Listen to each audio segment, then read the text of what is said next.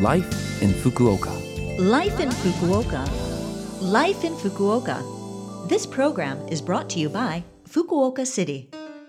Good morning to all of you. I'm DJ Colleen, and you are tuned into Life in Fukuoka, a short program to bring you information on how to live more comfortably in Fukuoka City.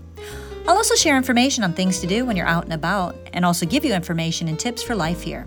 This program is on every Monday morning in English, and I thank you for tuning in today. Life in Fukuoka. For you, what is the fruit of summer? For a lot of people, I guess it's the watermelon.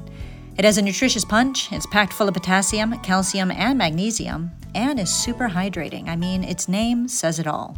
Really a great fruit for the summer to help prevent heat stroke and dehydration.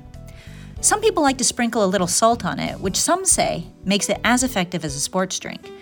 In the south of the US, I've heard quite a few people do sprinkle salt on it, but I think it's to make it taste even sweeter. In Kyushu, Kumamoto is the main producer of watermelons and is the number one producer in Japan.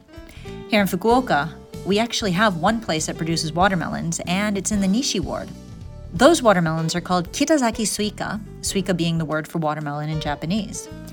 If you're out shopping and see watermelons in the produce section, why not see where they're from? And if you're up for the challenge, Compare how they taste. I've got one I picked up from a market in Kumamoto that's waiting for me now. Life in Fukuoka. Now I have some information from Fukuoka City.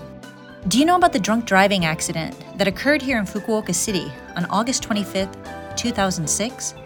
15 years ago, this month, on the Umino Nakamichi Bridge in Higashi Ward, three children were killed when a drunk driver crashed into them.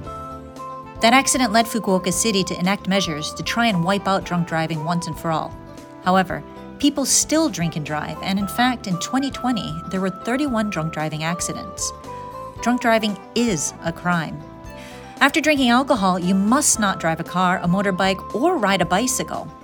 Lending a car to someone who's been drinking and forcing or even suggesting alcohol to someone who's driving is not okay. If you know that someone has been drinking and plans to drive, do not get in that car. If you drink and then drive, the possibility of getting involved in an accident is dangerously high. Your judgment and the attention you need for safe driving is reduced. Your ability to recognize high speeds or dangerous situations will be impaired, and the time it'll take you to hit the brakes will be delayed. If you see a car doing the following things, it's possible the driver is drunk, so please call 110 to make a report if a car stops well before the stop line at a traffic light, if the light turns green but the car doesn't seem to be moving, or if the car is weaving while driving. Another one is if the car keeps speeding up and slowing down. It's important to, that each and every one of us remembers do not drink and drive. Do not let others drink and drive. So, let's get rid of drunk driving together. Life in Fukuoka. All right, that's it for this week's Life in Fukuoka. You can listen to this broadcast as a podcast, as well as see the contents of the program in the blog on Love FM's homepage. Just check the page for the show. Enjoy your summer, but make sure you never drink and drive or let anyone else do it. To wrap up today, I'll leave you with Lightning Crashes by the band Live. We played this last year as well. It's a song that was dedicated by the band to their close friend who was tragically killed at the age of 19 by a drunk driver. All right, take care, and I will speak to you again next week.